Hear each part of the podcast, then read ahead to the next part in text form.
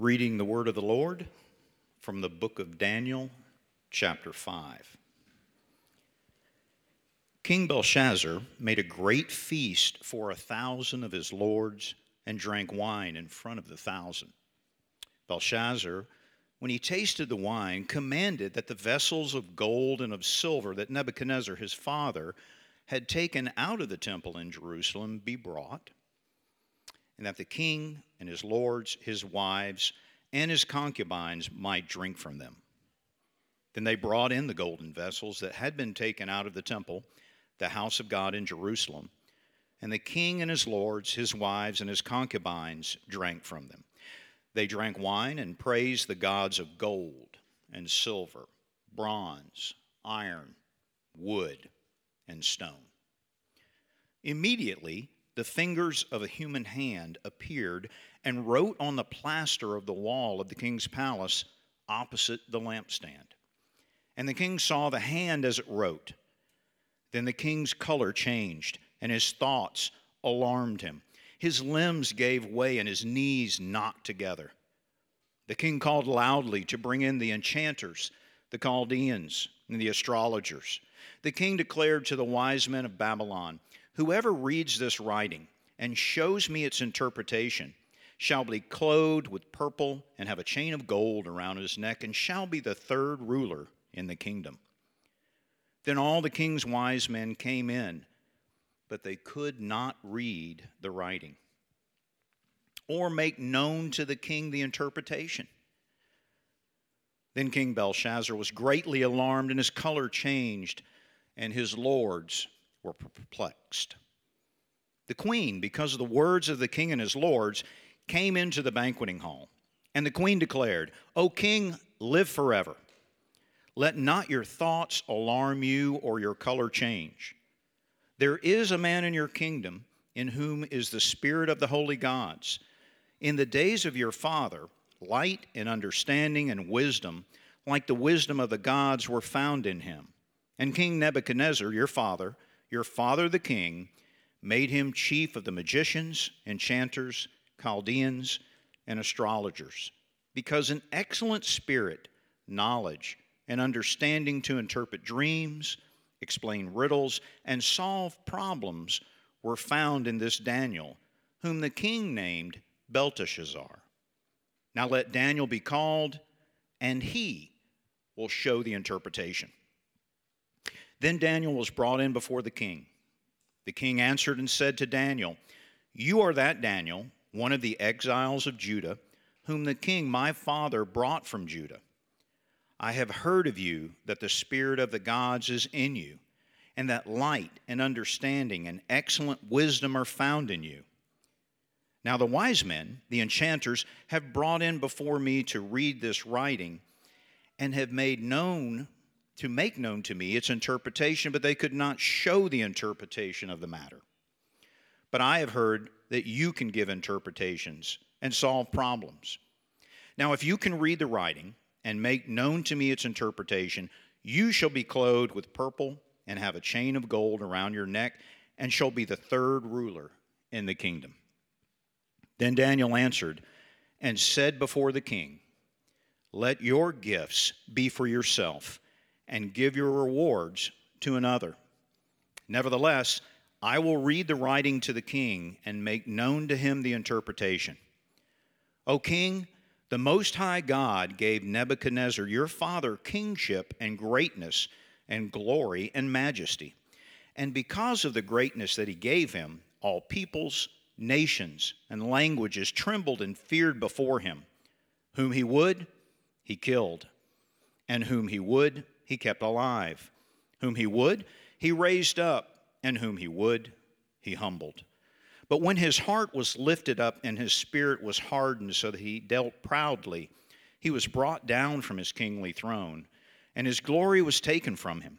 He was driven from among the children of mankind, and his mind was made like that of a beast, and his dwelling was with the wild donkeys.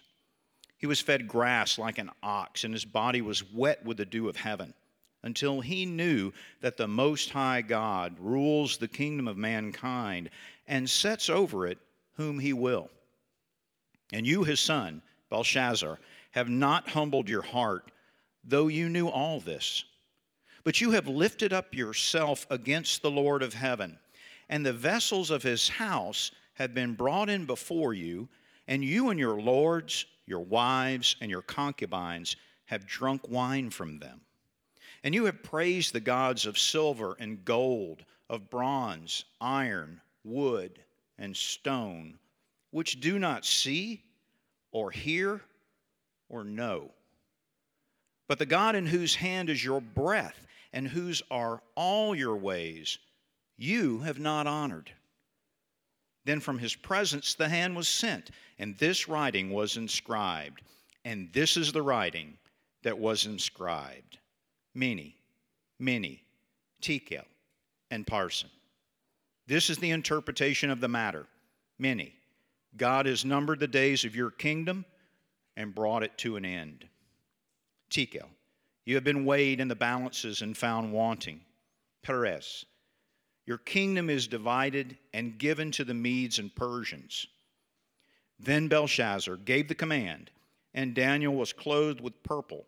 A chain of gold was put around his neck, and a proclamation was made about him that he should be the third ruler in the kingdom. That very night, Belshazzar, the Chaldean king, was killed. And Darius, the Mede, received the kingdom, being about 62 years old.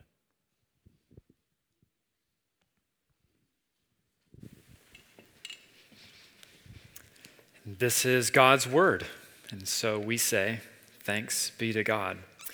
To warn someone is to love them. If someone is in terrible danger, to fail to warn them is to fail to love them. Uh, before deciding to pursue vocational ministry, uh, I was actually strongly considering a career in medicine. Uh, I decided not to pursue that career for several different reasons, but one of them is that I didn't like having to hurt people in order to heal them, like doing surgery, giving injections, having to give really bad news about heart disease or cancer. I didn't want to do any of that. Of course, now I'm a pastor and I have to tell people really hard things all the time, not just about their bodies, but about their souls. So that didn't work out so good for me. But one of my favorite procedures that I got to watch while shadowing different doctors was heart catheterizations, where they insert a wire up the femoral artery to look at the heart in order to you know, detect heart blockages or put in a stent if you had to. And my grandfather actually had, my late grandfather had like 17 of these I think he held the record at that hospital for the most heart catheterization. So I was really interested in the procedure. But imagine that you had one of these, and that as the doctor looked at your heart, he saw blockages. He knew they would be fatal if left unaddressed. But after the appointment, he didn't really mention anything to you. You know, stick with the Debbie cakes, buddy. You're doing, you're doing great. Would that be loving? Or would that be malpractice? warning of a real danger is a real kindness. And we usually reserve our sternest warnings for those who we love the most about things that would threaten them the most. Parents with young kids, the boiling pot on the stove. Maybe later it's the busy street. After that, maybe it's foolish friends. Or after that, bad investments. And so, our passage today, even though it is a strong warning for us, is an extension of God's kindness to us. Daniel chapter 5 comes on the heels of, believe it or not, Daniel chapter 4, where King Nebuchadnezzar of Babylon, which we looked at last week, his public humiliation, he's publicly humiliated in order to rid him of his pride and to display God's power over even the mightiest of people. And so, chapter 4 ended like this, if you remember from last week. Nebuchadnezzar says, Now I, Nebuchadnezzar, praise and extol and honor the King of heaven, for all his works are right, and his ways are just. And those who walk in pride, he is able to humble. So, Nebuchadnezzar's story was meant to serve as a warning to us, a warning to stop our pride and self worship in its tracks. But what happens if you fail to heed those warnings? Well, Daniel chapter 5. Daniel chapter 5 is a chapter about what happens if you continually fail to heed the warnings of God in your life. So, this chapter begins with a new king, King Belshazzar. And before we get into the meat of the story, I actually just want to do a brief historical sidebar here, not just for the sake of history, but this one actually is kind of interesting. Because up until the mid late 1800s, world history knew of no one in ancient Babylon called King Belshazzar. His only mention was here in the book of Daniel, chapter 5. And so, as you can imagine, for many, many years, um, literary critics or critics of the Bible uh, would would take issue with the book of Daniel because it couldn't even match up, you know, the historical kings with what we know from other ancient history sources. No one had ever heard of Belshazzar. So, i.e., you know, the extension is Daniel is historically unreliable. Well, that all changed in the mid 1800s. Several cuneiform cylinders like these were found in Iraq by a British explorer named J.G. Taylor. And what he found written on these cuneiform cylinders is that after some good old political backstabbing and aristocratic bargaining, a man named Nabonidus became king of Babylon a few years after Nebuchadnezzar died. And you can read about the Nabonidus cylinders online. You could even go see them if you wanted at the British Museum of History, if you can ever travel again. Um, and recorded on one of these cylinders, though, there's a prayer for the long life and health of Nabonidus' oldest son, and his name was Belshazzar. And what we also learned from these artifacts is that Nabonidus at some point left Babylon to go live in modern day Saudi Arabia. And he left his son, Belshazzar, as ruler over Babylon. Learn all this from these cuneiform cylinders that they discovered. And so this makes complete sense. Did you notice in the story when Belshazzar is offering a reward for whoever can read the writing on the wall? What's he offer? He offers, You can be the third highest ruler in the kingdom. Why third? Didn't make any sense till you find these cylinders, and it turns out that's the best he could offer because Belshazzar was number two. His father Nabonidus was number one. And I first learned about the Nabonidus cylinders uh, a few years ago from a pastor friend named Charles Hook. And Dr. Hook, before being a pastor, was a dentist, believe it or not. And um, he always had a poem for everything. I mean, everything. He had memorized poetry his whole life. And so at any random occasion, he would just have a poem to spout off. And he had a poem about uh, the Nabonidus cylinder, So I'm going to quote it to you now. It's called The Anvil. And it says, Last eve I paused beside the blacksmith's door and heard the anvil ring the vesper chime. Then looking in, I saw upon the floor old hammers worn with beating years of time. How many anvils have you had, said I, to wear and batter all these hammers so? Just one, he said, with twinkling eye. The anvil wears the hammers out, you know. And so I thought, the anvil of God's word for ages, skeptic blows have beat upon. Yet, though the noise of falling blows was heard, the anvil is unharmed, the hammer's gone. So, I share this tidbit of information about um, the Nabonidus cylinders and Belshazzar, um, not just to talk about history, but to try to give you some confidence that when the book of Daniel speaks, it speaks accurately. It speaks with certainty. Yes, about world history, but also about the human heart. So let's return to Belshazzar and his wild party. So he throws this feast in his palace, even though it's likely that by this time the Persian army is making their way towards Babylon. So perhaps this was a feast to praise and appease the Babylonian gods and to ask for their aid in coming battle. Or maybe it was a feast to strengthen the morale as they all boasted in Babylon's supposedly impenetrable walls. And the city of Babylon apparently had walls that were as high as 300 feet. That's like 30 stories high and wide enough for two chariots to pass each other along the top of the walls. You know you've built a cool city when you can ride chariots, you know, around the, the top of the city. That's pretty awesome.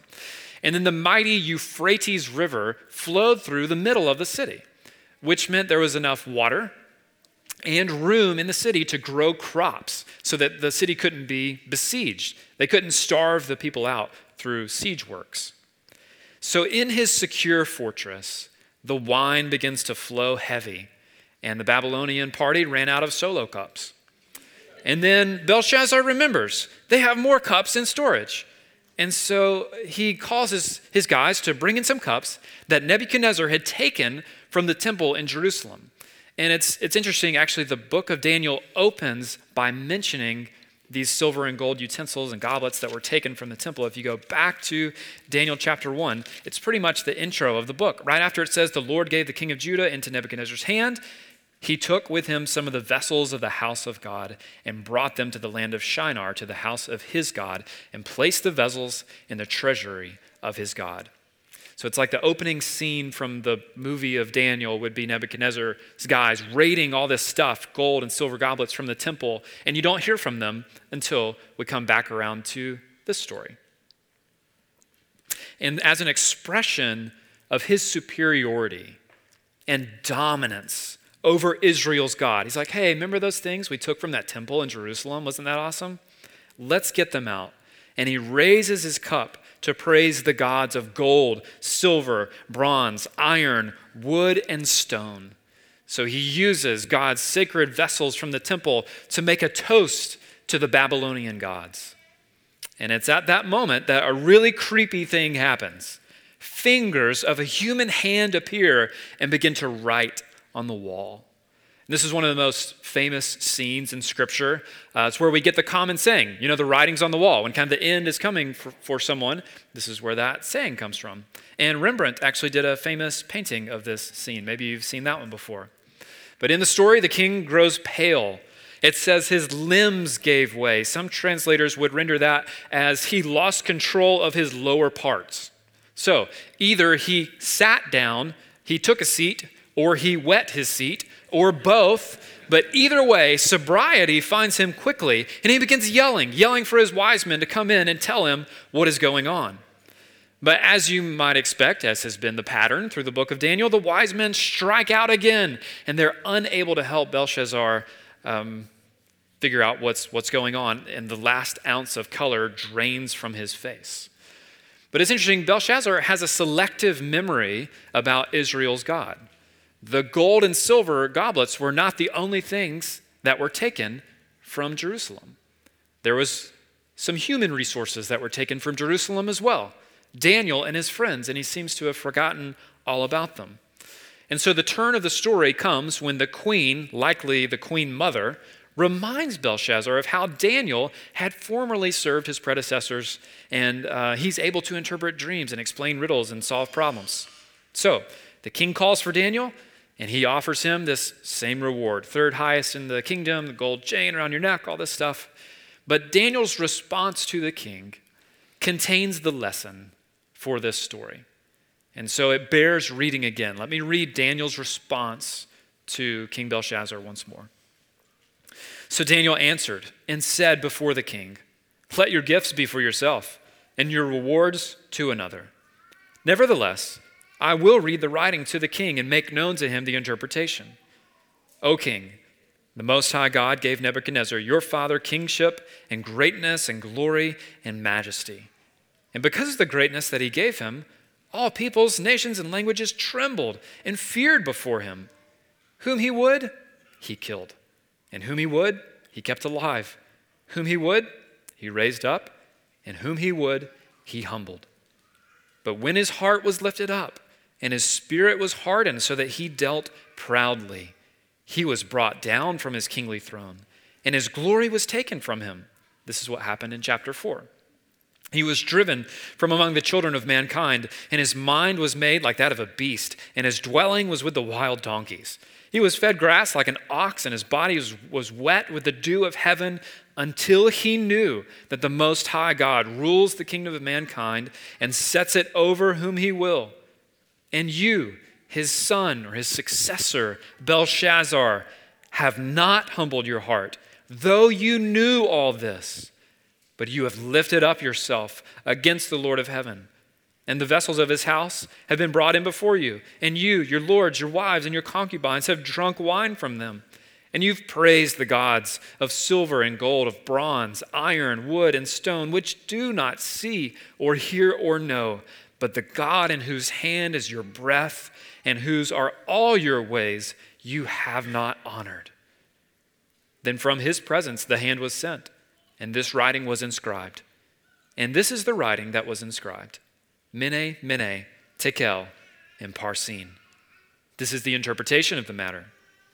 God has numbered the days of your kingdom and brought it to an end. Tekel, you have been weighed in the balances and found wanting. Peres, your kingdom is divided and given to the Medes and Persians. So Belshazzar gets more than he asked for here. He gets an interpretation and a history lesson as well. He gets the full explanation, so there's no question as to why he is losing his kingship and even his very life. He is proud. And so God will cut him down a notch or 20. And there's part of you, you know, when you read this story, it's kind of nice to see Belshazzar, the Babylonian tyrant, get his, right? Especially if you were to sympathetically read this with the original audience, Jewish exiles. There's a sense of justice and poetic irony to the spoiled tyrant groveling under the word of an old Jewish exile and finally under God's judgment. Except, I don't think this story is included in the Bible to warn Belshazzar, but to warn us. Because Belshazzar's downfall can so easily become ours. We can praise the gods of success and wealth and power and comfort and pleasure and entertainment. But the God in whose hand is our breath and before whom are all of our ways, we so easily forget. Belshazzar's sin is the core sin of all humanity. The Apostle Paul in the New Testament would sum it up like this in Romans 1 Although they knew God, although we knew God, they did not honor him as God or give thanks to him, but became futile in their thinking. Their foolish hearts were darkened. Claiming to be wise, they became fools and exchanged the glory of the immortal God for images resembling mortal man and birds and animals and creeping things. Therefore, God gave them up in the lust of their hearts to impurity, to the dishonoring of their bodies among themselves, because they exchanged the truth about God for a lie and worshiped and served the creature rather than the Creator who is blessed forever. Amen.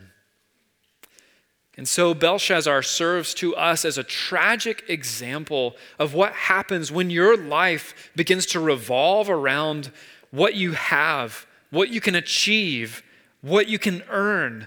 And when that becomes your God and you begin to use all of the beautiful, wonderful resources that God has given you to spend yourself and go after that. Tim Keller um, gives a definition of an idol from his book, Counterfeit Gods, that I think is helpful for us to hear. He says, What is an idol? It is anything more important to you than God, anything that absorbs your heart and imagination more than God, anything you seek to give you what only God is meant to give you. So Belshazzar's idols weren't just gold, silver, iron, bronze but it's what the gold and the silver and the iron and the bronze could give him security, comfort, self sufficiency, independence, and power. And so Belshazzar imagined himself, because of these things, totally untouchable, hemmed in by walls of wood and stone, protected with soldiers with armor and weapons of iron and bronze, while drinking the night away in goblets of gold and silver. But there is no wall that he can put up there is no wall that we can put up that can withstand God's judgment. Pastor Bryan Chapell says, Those secure in the world, those who are unrepentant before God will ultimately be identified, weighed, and judged. God says to every person, Beware.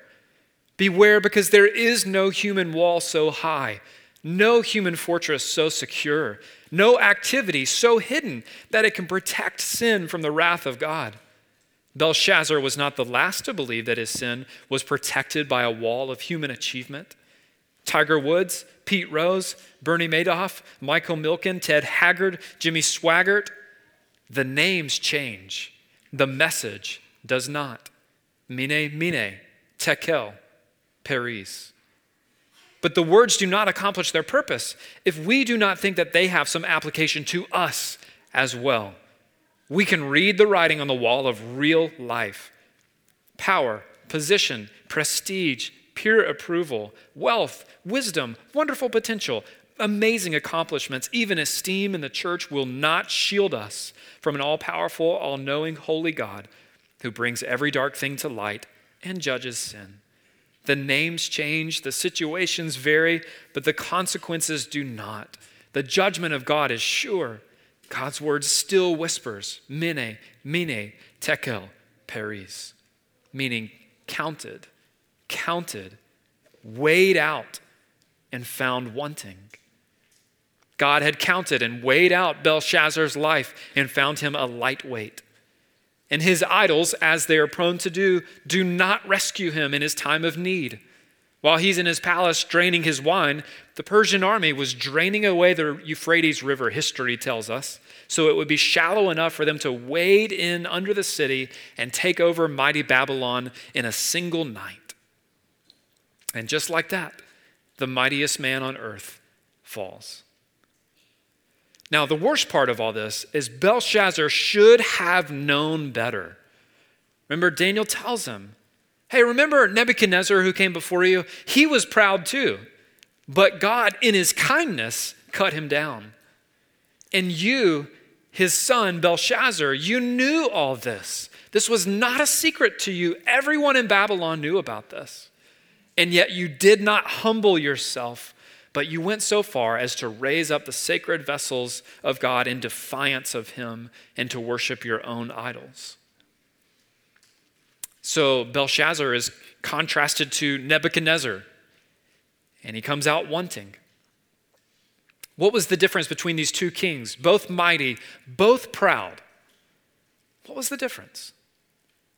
One was broken, one was not. Brokenness is what makes all the difference. Could you say that you have a heart of brokenness over the areas of pride, idolatry, self worship, and sin that remain in all of our lives? Could you be described as broken over those things? Does it really bother you when you forget and neglect the God in whose hand is your breath and you give your heart and soul to created things rather than the creator? Or do you have, you know, laissez faire, laid back, God will forgive me anyway attitude about your sin and try to stay safe behind walls of religious complacency? You see, Belshazzar's great failure here is that he did not listen to God's warnings expressed through the lives of others that came before him. And this is meant to teach us and I know this could fit on a fortune cookie, and you know this saying, but a wise man learns from his own mistakes, but a wiser man learns from the mistakes of others. I mean, how many lives have you watched plunge into ruin? Celebrities, church leaders, even your own friends, you watch themselves ruin themselves as they give themselves over to their pride, to their idols of pleasure or success, only to self destruct in the end. It seems like these days the body count is piling up too high. But how many more do you need to watch to get the point? That to live for lesser gods and to forsake the living God is to court disaster. Belshazzar should have known better. But herein lies an opportunity to self reflect. If anything, we have far more knowledge of God and his ways than Belshazzar did. We hear it preached often. If you're part of this church, you're, you're here, you're always hearing God's word. But mere knowledge is no antidote to idolatry or a buffer against consequences. We, as the church, the scripture calls us God's vessels. His sacred vessels aren't cups, they're us, they're His children. Our very bodies are set apart for his use. We know, unlike Belshazzar, how much it cost God to forgive us of our sin. And so often We callously fill our lives up with it and then cite the blood of Jesus as some sort of hex against any consequences that God might bring into our lives. But where does it say in Scripture that God will not discipline his children when they wander into sin? Or that he would withhold any sort of consequences just because? It says the opposite. We should expect that God will allow logical, painful consequences to enter our lives so that we might abandon our sin and return to him. Don't you see? He reserves his sternest warnings for those he loves most about which things could harm you the most. Our own pride and idolatry, our own heart blockages, these will prove terminal if not removed. And like Belshazzar, we cannot plead ignorance and we ignore the warning of this passage to our own peril. Uh, during the 2004 catastrophic tsunami in Thailand, there was a family vacationing at Mai Khao, K H A O, Mai Khao Beach. And there was a 10 year old girl there, Tilly Smith, who had just learned two weeks before that um, in her geography class about tsunamis. And when she saw the water at the beach begin to recede rapidly, she started to pester her parents over and over. We've got to get off the beach. We've got to get off the beach. We, we need to get everyone off the beach. And even as they tried to calm her down, she grew more and more frantic and started screaming about a tsunami coming. Well, as you might do with your kid, they brought her back to the hotel room, tried to calm her down, but she would not quit. So the dad, in an act to appease her as much as anything, went and talked to a security guard and said, I know this sounds crazy, but my daughter thinks there's a tsunami coming. The security guard went out, took a look at the beach, and decided maybe she's right. And they called for everyone to get off the beach and take refuge in a higher floor of the hotel.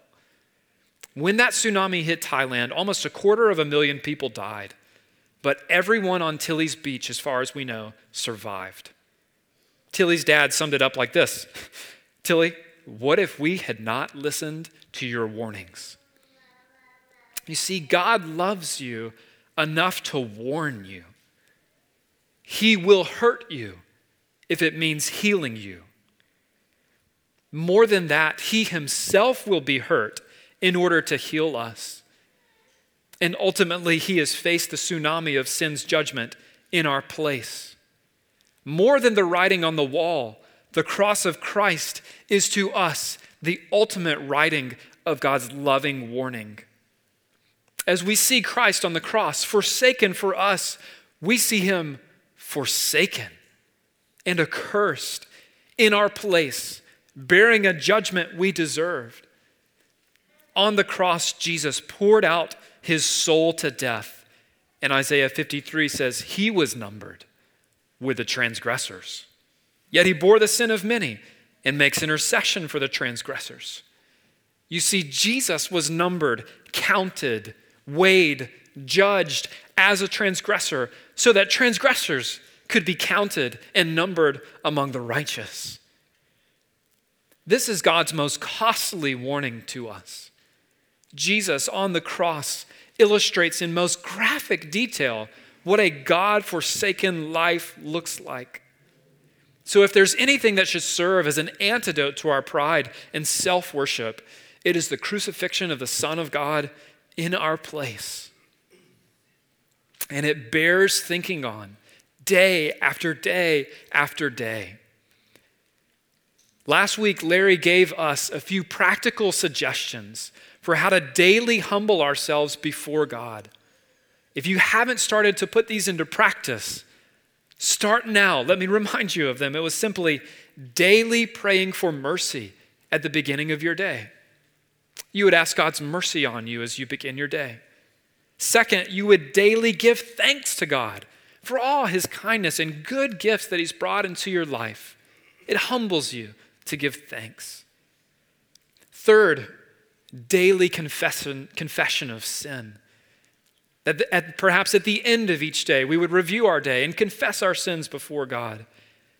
And most importantly, to meditate on the cross when we do that.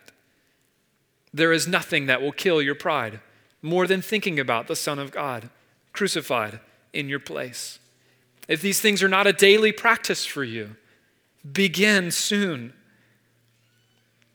And even just beyond ourselves, as we begin, um, you know, thinking about reconnecting or re engaging with one another and with our community as life returns to some sense of normalcy, we have to think about how to issue loving warnings to those in our lives who are on a crash course because of a self centered life.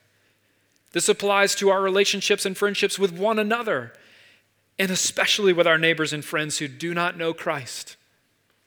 Because to warn is to love. Will you love one another enough to warn each other when you see a life headed for self implosion? Will you warn your neighbors and friends who are far from Christ? Will you lovingly warn them where the outcome of a life without God ends? Warning someone is never fun. I don't like it, but it is always love. And this likely means we must begin to grieve. We must begin to grieve our own sin. We must begin to grieve the trajectory of our friends and neighbors who are far from God, that their condition and ours would break our hearts, that we could have brokenness. So may God help us to grieve. And in our grieving, may He help us warn. The Apostle Paul summed up what he was all about in life when he said in Colossians 1 Jesus, we proclaim, warning everyone and teaching everyone with all wisdom that we may present everyone mature in Christ. Church, we must love one another enough to warn each other when we are captivated with our own idols of gold, silver, iron, bronze, wood, and stone. And we must love our neighbors enough to warn them too. But the cross of Christ does not just serve as a warning, but also as an invitation for us because Belshazzar's feast has nothing on the eternal feast of Christ. Christ longs to bring joy into your life, not judgment. He's the King of joy, and his eternal feast is incomparable. He longs to bring joy to your life. He's the kind of king who would give up his throne so that you could join his feast, the only feast that will truly satisfy and will truly last. Let's pray together.